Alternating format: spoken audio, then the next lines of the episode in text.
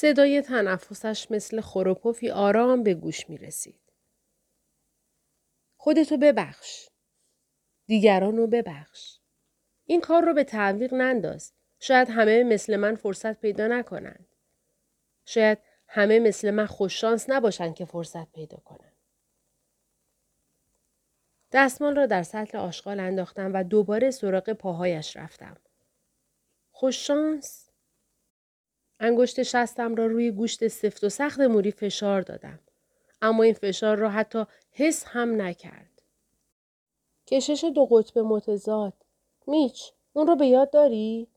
کشیده شدن اشیا در جهات مختلف؟ به یاد دارم. هرچند که دیگه زمان زیادی ندارم و از این بابت غمگینم. اما فرصتی به من داده شده تا به کارهام سر و سامون بدم. این فرصت رو می ستایم و به خاطرش سپاس گذارم. لحظاتی را با آرامش سپری کردیم. باران با سر و صدای زیاد به شیشه پنجره می‌خورد. گل ختمی استاد همچنان سر پا و سر حال بود. کوچک اما محکم. موری خیلی آهسته گفت میچ. بله به گوشم موری. انگشتان پایش را میان انگشتان دستم چرخاندم. انگشتان از کار افتاده اش را. به من نگاه کن. فورا سرم را بالا آوردم. متوجه نگاه عمیق و با احساس موری شدم. نمی‌دونم چرا برگشتی پیش من. اما می‌خوام بگم که مکس کرد. بار دیگر به لکنت افتاد. اگه پسر دیگه ای داشتم دلم می‌خواست مثل تو باشه. نگاهم را از او گرفتم و گوشت بیجان پاهایش را محکم فشار دادم. ترس تمام وجودم را در بر گرفته بود. گویی پذیرش این حرف موری خیانتی بود در حق پدر واقعیم. اما وقتی دوباره سرم را بالا آوردم و او را دیدم که هم میگریست و هم لبخند می‌زد متوجه شدم که به هیچ وجه خیانتی در کار نیست. واقعیت این بود که می ترسیدم واژه خداحافظی را به زبان بیاورم. محل دفنم رو انتخاب کردم. کجاست؟ خیلی از اینجا دور نیست. روی تپه پوشیده از درخت و مشرف به دریاچه. مکانی بسیار ساکت و آرام و مناسب برای تفکر. می‌خوای اونجا فکر کنی؟ می‌خوام اونجا بمیرم. او آرام میخندد. من آرام میخندم. به دیدارم میای؟ دیدار؟ فقط بیا و حرف بزن. سه شنبه ها بیا. همیشه سه شنبه ها اومدی. ما سه شنبه ها هستیم. حق با توه سه شنبه ها. پس برای گفتگو میای. بدنش روز به روز ضعیف می شد. او می‌گوید به من نگاه کن. نگاهش می‌کنم. سر مزارم میای تا سوالاتو بپرسی؟ سوالامو؟ بله. به اونا جواب میدی؟ هرچی در چنته دارم برات رو می‌کنم. مگه همیشه اینطور نبودم؟ مزارش را در ذهنم تصور می‌کنم. بالای تپهی مشرف به دریاچه. او را در دل گودال کوچکی با عمق سمت قرار می دهند. رویش را با خاک می پوشانند و سنگ قبری هم روی خاک ها می گذارند. یعنی تا چند هفته دیگر. تا چند روز دیگر. خودم را می بینم که با دستانی بین زانوها روی تپه نشستم و خیره خیره به دور دست ها می نگرم. می گویم اما با این سه شنبه ها متفاوت خواهد بود. من نمی توانم حرفهایت را بشنوم. آه حرف بزن. موری چشم بر هم می‌گذارد و لبخند می‌زند. هر چه می‌خوای بگو. بعد از مریم تو حرف می‌زنی و من گوش میدم. سیزدهمین سهشنبه موضوع بحث روز آرمانی موری دلش می‌خواست جسدش بعد از مرگ سوزانده شود. این موضوع را با شارلو در میان گذاشته بود و آنها به این نتیجه رسیده بودند که این بهترین تصمیم است. برای برگزاری تشریفات کفن و دفن آل آکسلراد دوست قدیمی موری از دانشگاه برندایس را انتخاب کردند. آکسلراد که خاخامی یهودی بود نزد موری رفت و موری هم در این باره با او حرف زد. و آل؟ بله. دقت کن خیلی کبابم نکنن. خاخام مات و مبهود سر جایش میخکوب شده بود. ولی موری این توانایی را داشت که حتی در آن لحظات نیز درباره کالبدش شوخی کند. هرچه به پایان نزدیکتر می‌شد کالبدش را کم ارزشتر میپنداشت.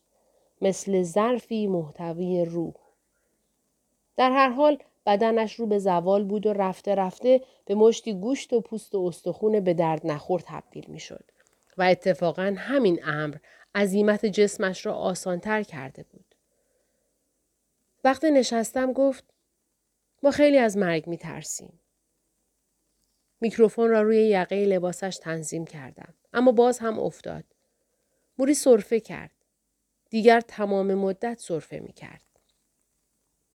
اخیرا در کتابی خوندم که تا یه نفر در بیمارستان میمیره ملحفه رو سرش می‌کشن و جسدش رو داخل دالونهای سرسری شکل هول می‌دهند. نمی‌تونن صبر کنن تا جسد از معرض دیدشون محو شه. مردم طوری رفتار می‌کنن که گویی مرگ مرضی مصری است. درگیر تنظیم میکروفون بودم. موری نگاهی به دستم انداخت. مرگ مرض مصری نیست. تو می‌دونی. مرگ پدیده کاملا طبیعی درست به اندازه زندگی. مرگ بخشی از توافق پیشین ماست. دوباره صرفه کرد. کمی عقب رفتم و منتظر شدم. همیشه آماده برای اتفاقی مهم. هفته های آخر زندگیش شبهای خیلی بدی را گذراند. شبهای حراسانگیز. نمی توانست بخوابد. اگر هم به زور خوابش می برد فقط چند ساعت طول می کشید. زیرا حملات وحشیانه و بیوقفه صرفه ها خواب را بر او حرام می کرد. پرستارها وارد اتاق می شدند و به پشتش ضربه می زدند تا زهر بیماری را رقیق کنند و به سمت بالا بکشند. حتی اگر موفق می شدند دوباره تنفس طبیعی را به موری برگردانند، منظور از طبیعی یعنی ماسک اکسیژن، به حدی از شدت حمله ها ناتوان و بیرمق می شد که کل روز بعد خسته و بیحال سر جایش می ماند. دیگر لوله اکسیژن همیشه به بینیش وصل بود. از این حالت متنفر بودم. عجز و درماندگی را برایم تدایی می کرد. دلم می‌خواست لوله را از بینیش بیرون بکشم. موری با نرمی و ملایمت گفت دیشب بله دیشب حمله شدیدی داشتم. ساعتها طول کشید. واقعا مطمئن نبودم که بتونم از عهدش بر بیام. نه می‌تونستم نفس بکشم نه صرفه هم تموم می‌شد. لحظه سرم گیج رفت. بعد آرامشی ناب و حقیقی وجودم رو در بر گرفت. احساس کردم آماده رفتنم. او قدری بیشتر چشمهایش را باز کرد. میچ باور نکردنی ترین احساسی بود که تا اون لحظه حس کرده بودم. حس پذیرش اونچه داره اتفاق میافته. بودن در صلح و آرامش.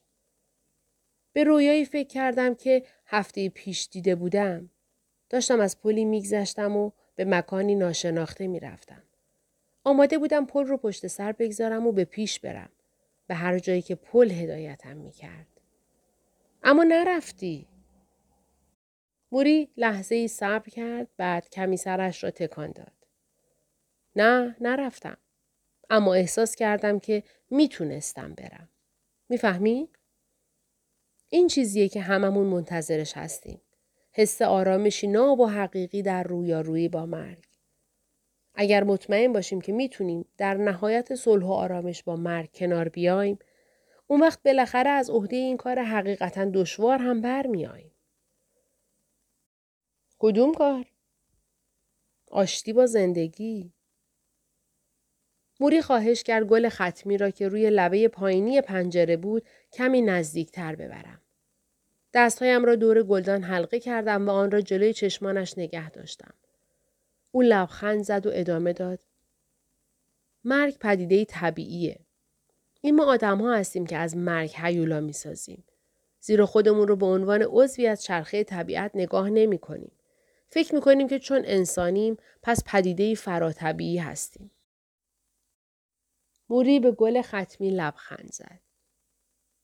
اما ما فراتبیعی نیستیم. هر پدیده ای که متولد میشه میمیره. او به من نگاه کرد. این موضوع رو قبول داری؟ بله. بعد زیر لب زمزمه کرد. بسیار خوب. حالا این طرز تفکر برامون سودمنده. اینجاست که متوجه میشیم با گیاهان و حیوانات شگفتانگیز خیلی تفاوت داریم. به همون میزان که قادر باشیم عشق بورزیم و به همون میزان که قادر باشیم احساسات عاشقانه زندگیمون رو به خاطر بیاریم به همون اندازه هم قادر خواهیم بود بدون اینکه حقیقتا بمیریم از دنیا بریم. ذره ذره عشقی که آفریدی و برگ برگ خاطراتی که رقم زدی دست نخورده باقی میمونه. تو تا ابد در قلب تمام آدمهایی جا داری که در زمان زنده بودنت ملاقاتشون کردی و پرورششون دادی. صدای موری خشدار شد. پس باید مدتی استراحت می کرد. گل ختمی رو لبه پنجره گذاشتم و به طرف ضبط رفتم تا خاموشش کنم. اما قبل از انجام دادن این کار موری گفت مرگ به زندگی خاتمه میده. نه به رابطه. پیشرفتی در درمان بیماری ALS حاصل شده بود. دارویی آزمایشگاهی تجربی ساخته شده بود که فقط می توانست زمان را به تعویق بیاندازد. این دارو درمان قطعی بیماری نبود. فقط زمان مرگ را به تأخیر میانداخت. شاید فقط قادر بود چند ماهی از تحلیل رفتن بدن جلوگیری کند. موری خبر را شنیده بود. اما بیماریش پیشرفته تر از این حرف ها بود. از این گذشته. آن داروها تا ماهها دستیافتنی نبود. موری فکر دارو را از سرش بیرون کرده بود. او گفت برای من نه. در تمام مدت بیماریش کوچکترین امیدی به شفا نداشت.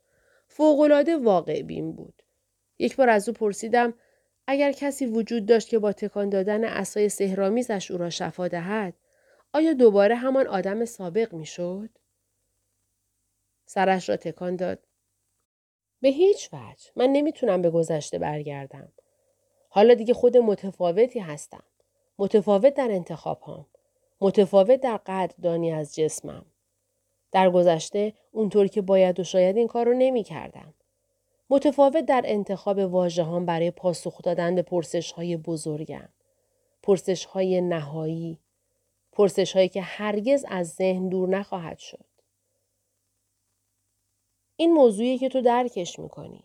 کافی آدم یک بار انگشتش رو روی پرسش مهمی بگذاره.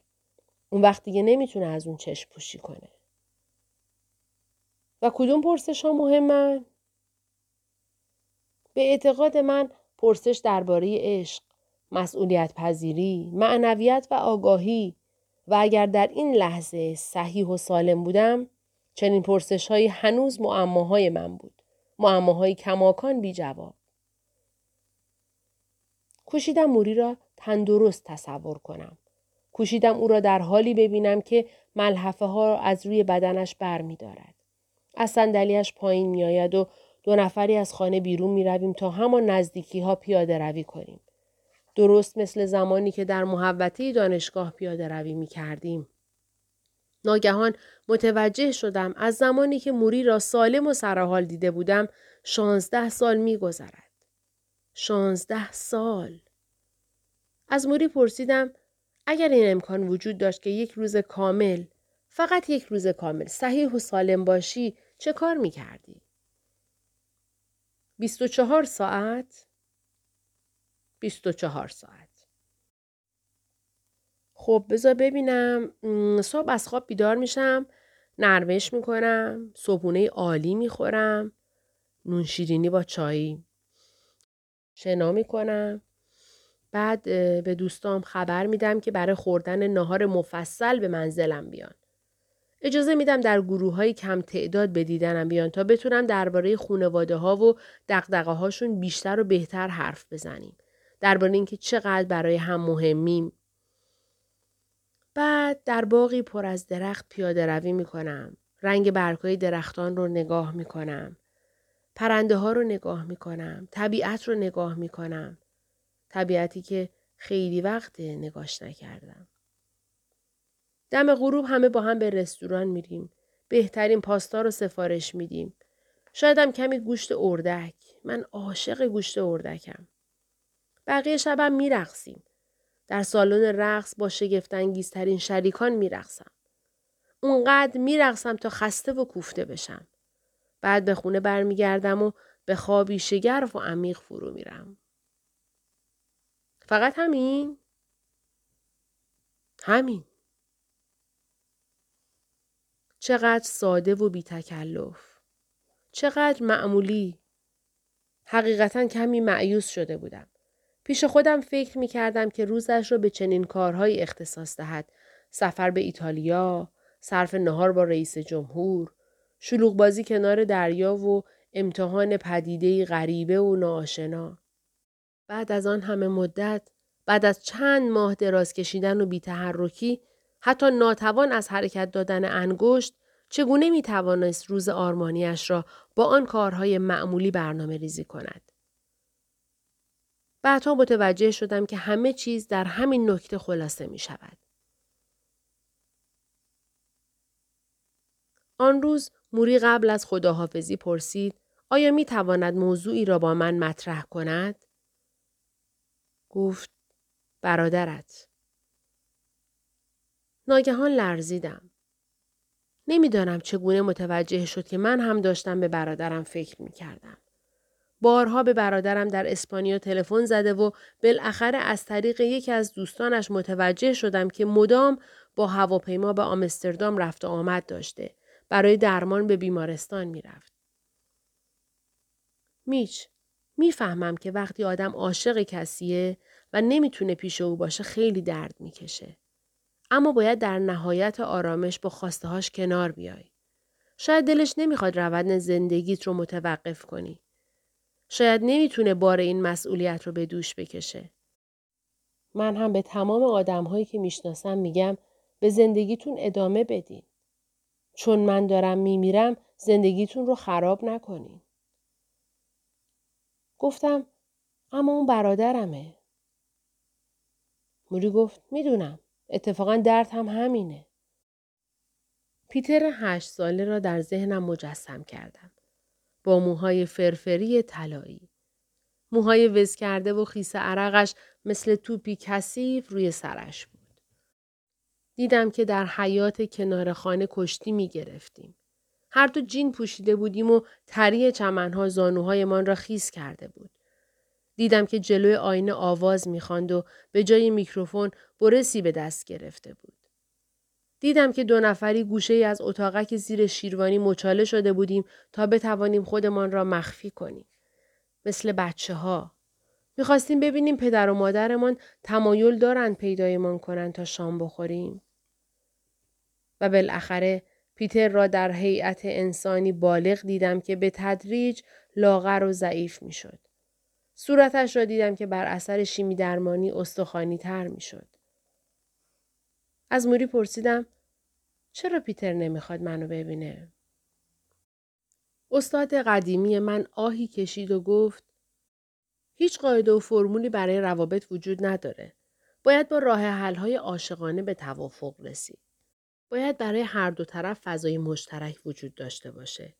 فضای مشترک برای خواسته ها و نیازها، برای کارهایی که می‌تونیم انجام بدیم و برای اونچه زندگی میطلبه.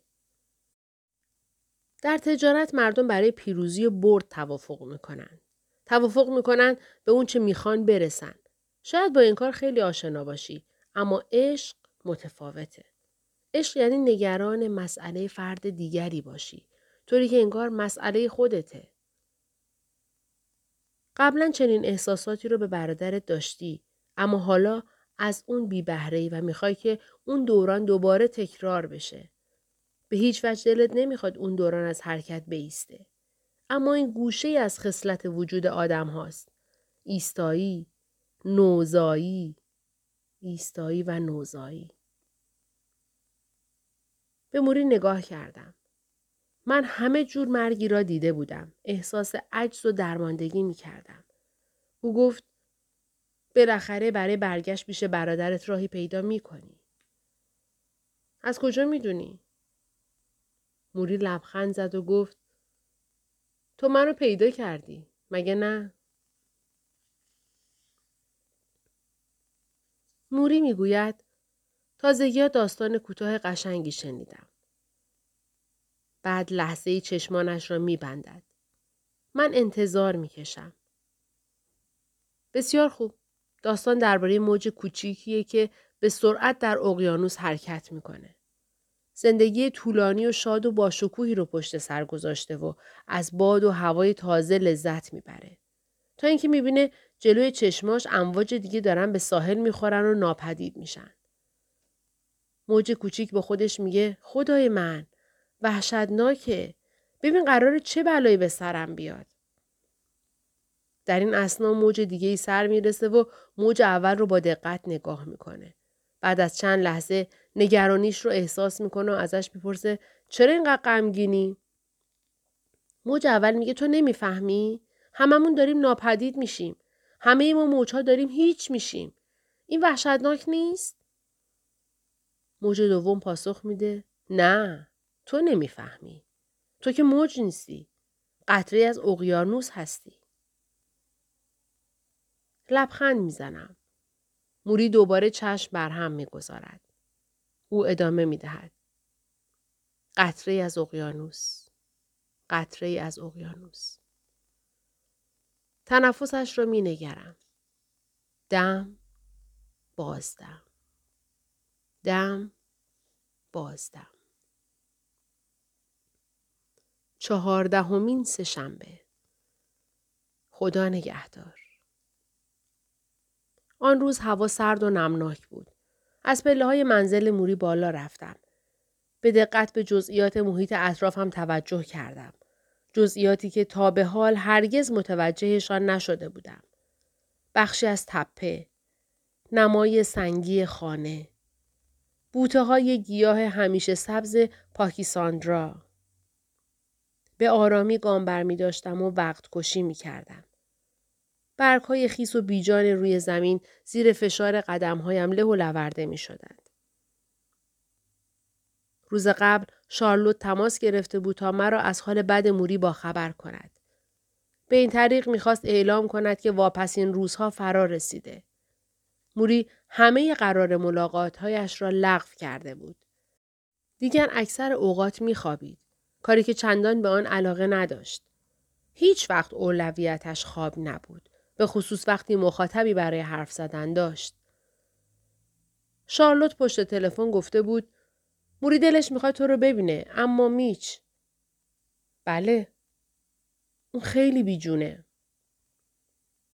پله های ایوان جلوی خانه و شیشه در ورودی. مجذوب این چیزها شده بودم. با نگاهی دقیق همه جا را از نظر گذراندم. گویی اولین بار بود که آن چیزها را می دیدم. ناگهان متوجه ضبط صوتم شدم و وزنش را حس کردم. ضبط صوت داخل کیف روی شانهام بود. در کیفم را باز کردم تا مطمئن شوم چند تا نوار با خودم آوردم. نمی‌دانم چرا همیشه نوار همراه هم داشتم. کانی زنگ در را جواب داد. نگاهش مثل همیشه آرام و مطمئن نبود. بارقی از نگرانی در چشمانش می درخشید. به آرامی سلام داد. پرسیدم موری چطوره؟ کانی لبش را گزید و گفت زیاد خوب نیست. دلم نمی‌خواد به این موضوع فکر کنم. او مردی مهربان و دوست داشتنیه. می‌دونی که؟ می‌دانستم. این باعث تأسف خیلی غم انگیزه. شارلوت از پله های سالن پایین آمد و مرا در آغوش کشید. گفت موری هنوز خواب است. با وجود اینکه ساعت ده صبح بود. من و شارلوت به آشپزخانه رفتیم. کمکش کردم تا صاف بایستد. شیشه های قرص را دیدم که روی میز آشپزخانه پشت سر هم صف کشیده بودند. ارتش کوچکی از سربازان قهوه‌ای پوش پلاستیکی با کلاهک های سفید. استاد قدیمی من دیگر برای راحت نفس کشیدن مورفین مصرف می کرد. غذاهایی را که خریده بودم داخل یخچال جا دادم. سوپ، کیک سبزیجات، سالاد تون ماهی. برای این کارم از شارلوت عذرخواهی کردم. هر دو می دانستیم که موری از ماهها پیش قادر به جویدن چنین غذاهایی نیست. ولی گویی انجام این کار برایم به یک رسم کوچک تبدیل شده بود. گاهی اوقات که داری کسی را از دست می دهی به هر روشی که بلدی چنگ می زنی. در اتاق نشیمن به انتظار نشستم. اتاقی که موری و تدکاپل اولین مصاحبهشان را برگزار کرده بودند. روزنامه روی میز را برداشتم و خواندم. دو کودک اهل مینسوتا موقع بازی با تفنگ پدرشان به طرف هم شلیک کرده بودند و کشف جسد کودکی در سطل آشغال یکی از کوچه های لس آنجلس. روزنامه را سر جایش گذاشتم و به شومینه خالی خیره شدم. خیلی آرام با کفشم به کفپوش چوبی اتاق ضربه زدم. بالاخره صدای باز و بسته شدن دری را شنیدم و بعد شارلوت به من نزدیک شد و با مهربانی گفت بسیار خوب اون آماده است که تو رو ببینه. از جایم برخواستم و راهی مکان دیراشنایمان شدم. زن غریبه ای را دیدم که انتهای سالن روی صندلی تاشو نشسته بود. پاهایش را روی هم انداخته بود و کتاب می‌خواند. جزو پرستارانی بود که در بیمارستانهای مخصوص بیماران لاعلاج کار می کنند. این بخشی از مراقبت های ویژه 24 ساعته بود. موری در اتاق کارش نبود. گیج شده بودم. مردد به اتاق خواب رفتم و او را دیدم که روی تخت دراز کشیده بود. رویش ملحفه انداخته بودند. فقط یک بار دیگر موری را در آن حالت مشاهده کرده بودم. زمانی که او را ماساژ می‌دادند. جمله قصارش در گوشم میپیچید. زمانی که روی تخت هستی مرده بیش نیستی. در حالی که زورکی لبخند می‌زدم وارد اتاق شدم. لباس خواب زردی به تن داشت. پتوی رویش انداخته بودند که تا بالای سینه اش را پوشانده بود. گوشت تنش حسابی آب رفته و بدنش جمع شده بود. طوری که در نگاه اول تصور کردم چیزی گم شده و سر جایش نیست. به اندازه یک بچه کوچک شده بود. دهان موری باز بود. رنگ به چهره نداشت. پوست سفیدش کاملا به استخوان گونهش چسبیده بود. وقتی چشمانش به طرف من چرخید، کوشید صحبت کند. اما آنچه شنیدم ناله ای ضعیف و آرام بود. هرچه شور و هیجان در وجودم داشتم جمع کردم و گفتم بفرمایید. بازدمش را بیرون داد. چشمانش همچنان بسته بود. بعد لبخند زد. کوچکترین تقلایی او را از پا می انداخت. بالاخره گفت دوست عزیزم. تکرار کردم من دوست تو هستم؟ امروز اصلا حالم خوب نیست. فردا حالت بهتر میشه. نفسش را با فشار از سینه بیرون داد و به زحمت سرش را تکان داد تا حرفم را تایید کند. زیر ملحفه ها درگیر انجام کاری بود. متوجه شدم که دستانش را به طرفم دراز می کند. موری گفت بگیر. ملحفه ها را برداشتم و دستش را گرفتم و محکم فشار دادم. انگشتانش بین دستهایم گم شده بودند. خم شدم. فقط چند سانتیمتر با صورتش فاصله داشتم. اولین باری بود که ریشش را نتراشیده بود. تحریش سفید نامرتبی روی پوستش دیده می‌شد. گویی از گونه تا چانه اش را با دقت نمک پاشیده بودند. وقتی ریشه ی حیات سایر اعضای بدنش داشت خشک می‌شد، چگونه می توانست ریش درست و حسابی داشته باشد؟ به آرامی گفتم موری؟ کلامم را تصحیح کرد. مربی. مربی؟ لرزه بر اندامم افتاد. بریده بریده سخن می گفت. نفس می گرفت و بازدمش را در قالب کلمات به بیرون پرت می کرد. با صدای آهسته و خشدار سخن می گفت. موری بوی پماد می‌داد. تو روح پاک منی. روح پاک. زیر لب ادامه داد. منو لمس کن. دستانم را به طرف قلبش برد. اینجا را. احساس کردم بغزی در گلویم دارم. مربی. من خداحافظی بلد نیستم. دستم را آرام و بیرمق فشار داد. بعد آن را روی سینهش نگه داشت. ما اینطوری خداحافظی می کنیم. آهسته نفس کشیدم. دم بازدم. افت و خیز قفسه سینهاش را می دیدم. چشمانش را به چشمانم دوخت و با صدای خشدارش گفت دوستت دارم. منم دوستت دارم مربی. می‌دونی؟ یه چیز دیگر رو می‌دونی؟ تو دیگه چی می‌دونی؟ تو همیشه داشتی. چشمانش جمع شدند و گریست. عضلات صورتش در هم فرو رفتند. درست مثل کودکی که از نحوه عملکرد مجاری اشکش اطلاعی ندارد. دقایقی چند او را در آغوش گرفتم. پوست شل و آویزانش را ماساژ دادم.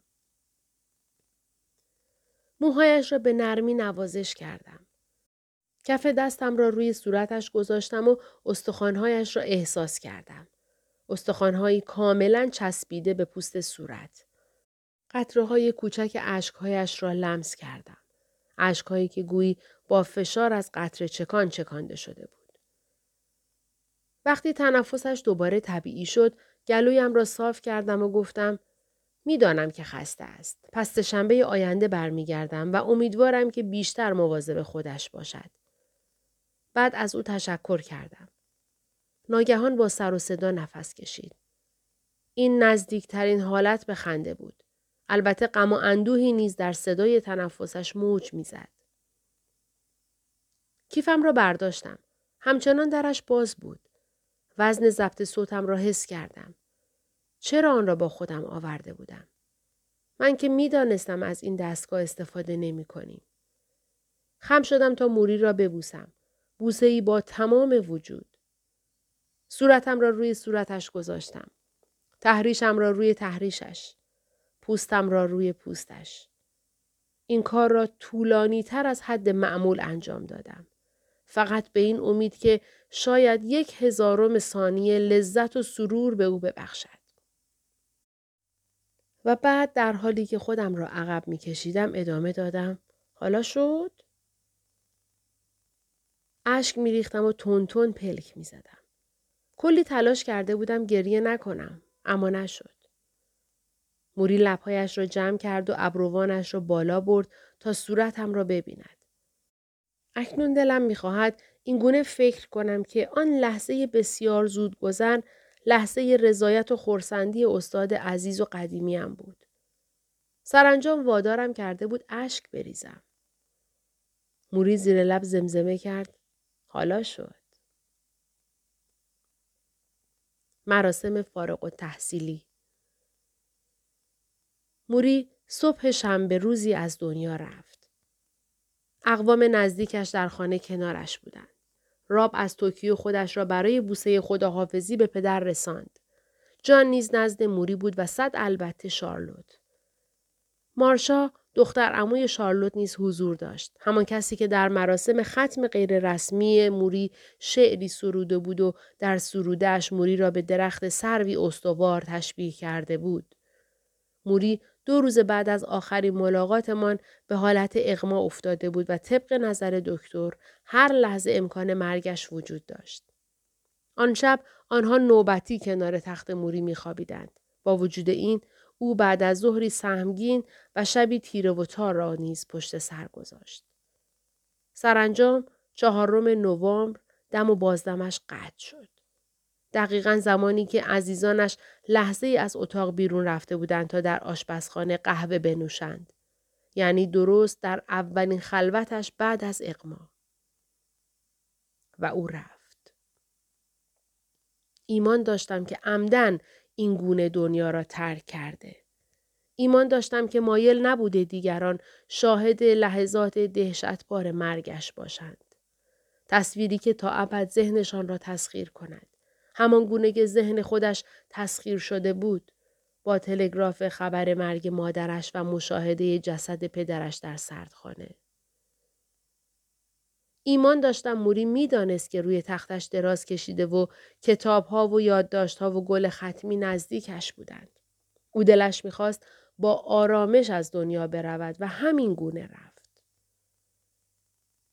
مراسم خاکسپاری موری شوارتز صبح روزی بادخیز و بارانی برگزار شد. زیر آسمانی به رنگ شیر. علفهای تپه خیس بودند. کنار گودالی که درون زمین حف شده بود ایستادیم. آنقدر به دریاچه نزدیک بودیم که شلپ شلپ برخورد امواج به ساحل را میشنیدیم و اردک ها را هم می دیدیم. اردک هایی که بالهایشان را به هم می زدند. با وجود اینکه صدها نفر می‌خواستند در خاک سپاری شرکت کنند اما شارلوت مراسم را مختصر برگزار کرد فقط با حضور چند نفر از دوستان نزدیک و اقوام رابی آکسل رود چند بیت شعر خواند دیوید برادر موری که هنوز بر اثر ابتلا به فلج اطفال میلنگید طبق آین و رسوم بیل را برداشت و خاک داخل گودال ریخت. وقتی خاکستر موری داخل گور جای گرفت نگاهی سریع به اطراف گورستان انداختم. حق با موری بود. الحق که آنجا مکان دوست داشتنی بود. درختان و علفها و تپه شیب دار. موری گفته بود تو حرف می‌زنی و من گوش می‌کنم. کوشیدم این کار را در ذهنم انجام دهم و با خوشحالی احساس کردم آن گفتگوی خیالی تقریبا واقعی است. نگاهم به دستانم کشیده شد. متوجه ساعتم شدم و دلیل این احساسم را دریافتم. آن روز سه شنبه بود. پدرم از میان ما بربست رخت. آواز هر برگ تازه جدا شده از درخت. و هر کودکی مطمئن بود از رقص بهار به محض شنیدن ترانه پدرم. شعری از ای ای کامینگز که راب پسر موری آن را در مراسم یاد بوده پدرش خواند. اختتامیه گاهی اوقات به گذشته برمیگردم و به خود سابقم نگاهی میاندازم. به شخصی که پیش از کشف دوباره استاد قدیمیم بودم. دلم می‌خواهد به آن شخص حرف بزنم. به او بگویم که مراقب چه مواردی باشد و مرتکب چه اشتباهاتی نشود. دلم می‌خواهد به او بگویم برونگراتر باشد و فریب معیارهای تبلیغاتی را نخورد. دلم می‌خواهد به او بگویم وقتی داری با کسانی که دوستشان داری حرف می‌زنی کاملا به آنها توجه کن. فکر کن آخرین باری است که صدای آنها را میشنوی. به خصوص دلم می‌خواهد به آن شخص بگویم هرچه زودتر سوار هواپیما شود و به دیدار پیرمردی مهربان بشتابد. پیرمردی ساکن نیوتون غربی ماساچوست. دلم می‌خواهد به او بگویم این کار را آنقدر به تعویق نینداز که پیرمرد بیمار شود و نتواند برقصد. می‌دانم نمی‌توانم این کار را انجام دهم. هیچ کدام از ما نمی توانیم زمان را به عقب بازگردانیم یا زندگی گذشتهمان را دوباره زندگی کنیم. اگر استاد موری شوارتز هیچ درسی به من نیاموخته باشد دست کم این را به من یاد داد که به هیچ وجه دیگر خیلی دیر شده نداریم. او خود تا لحظه خداحافظی مدام در حال تغییر و دگرگونی بود. مدت زیادی از مرگ موری نگذشته بود که برای ملاقات با برادرم به اسپانیا رفتم. گفتگوی طولانی با هم داشتیم. به او گفتم می‌دانم که دلش می‌خواهد از من دور باشد. پس به این احساسش احترام می‌گذارم. به او گفتم حرف من فقط این است که با او در ارتباط باشم. ارتباطی جدید. ارتباطی مخصوص زمان حال. نه از جنس گذشته. به او گفتم دلم می‌خواهد تا جایی که او اجازه می‌دهد متعلق به زندگی من باشد. به او گفتم تو تنها برادرم هستی. دلم نمی‌خواهد تو را از دست بدهم. دوستت دارم. در گذشته هرگز با برادرم اینطور صحبت نکرده بودم. چند روز پس از این گفتگو نمابری برایم ارسال شد. خیلی خرچنگ قورباغه نوشته شده بود. از نظر آینه نگارش هم فاجعه بود. همه کلمات با حروف بزرگ نوشته شده بودند. دقیقا نوع نگارش برادرم.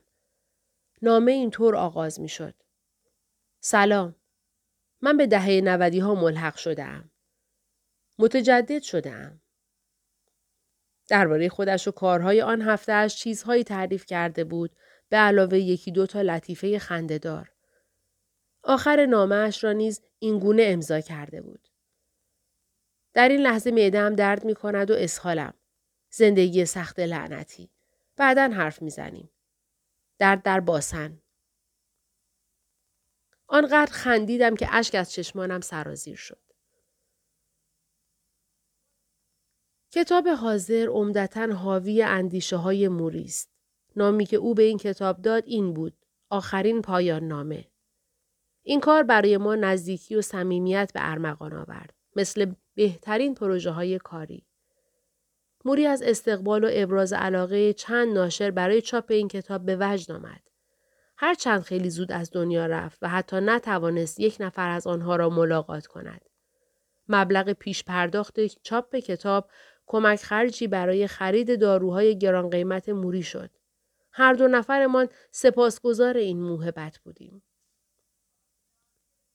راستی یک روز که با هم در اتاق مطالعه نشسته بودیم عنوان کتاب را انتخاب کردیم. موری عاشق نامگذاری بود. عنوانهای زیادی مد نظرش بود. اما وقتی از او پرسیدم که سه شنبه ها با موری چطور است از فرط شرم سرخ شد و لبخند زد. فهمیدم که خودش است. بعد از مرگ موری سراغ وسایل قدیمی دانشگاهی هم رفتم و برگه امتحان پایان ترم یکی از کلاس های موری را یافتم. کاغذی که دیگر 20 سال قدمت داشت. بالای صفحه کلمات بدخط و خرچنگ قورباغه من خطاب به موری نوشته شده بود و پایان صفحه نیز کلمات بدخط و خرچنگ قورباغه موری خطاب به من. هر دو با مداد نوشته بودیم. کلمات من اینها بود. مربی عزیز و کلمات او بازی کنه عزیز. به دلایلی هر وقت این کاغذ را می‌خوانم بیش از پیش دلتنگ موری می‌شوم. آیا حقیقتا تا به حال مرشدی داشته اید؟ انسانی که با وجود خامی و بی تجربگیتان شما را به سان شعی گرانبها نظاره کند؟ به سان جواهری که می تواند با کمک جلاسنجی به نام گوهر فرزانگی تغییر شکل دهد و تبدیل به تلعلوی پرفروغ شود؟ اگر به حد کافی خوششانس بودید که با چنین مرشدی مواجه شوید، مطمئن باشید دوباره او را ملاقات خواهید کرد. گاهی فقط در فکر و ذهن و گاهی هم درست کنار تخت خوابش. آخرین کلاس زندگی استاد قدیمی من هفته یک بار در منزلش برگزار می شد. کنار پنجره اتاق مطالعه تا او بتواند گلهای ختمی را که گلبرگ های صورتی رنگش در حال ریزش بود ببیند. کلاس سهشنبه ها بعد از صرف صبحانه برگزار می شد و موضوع آن معنای زندگی، هستی شناسی بود.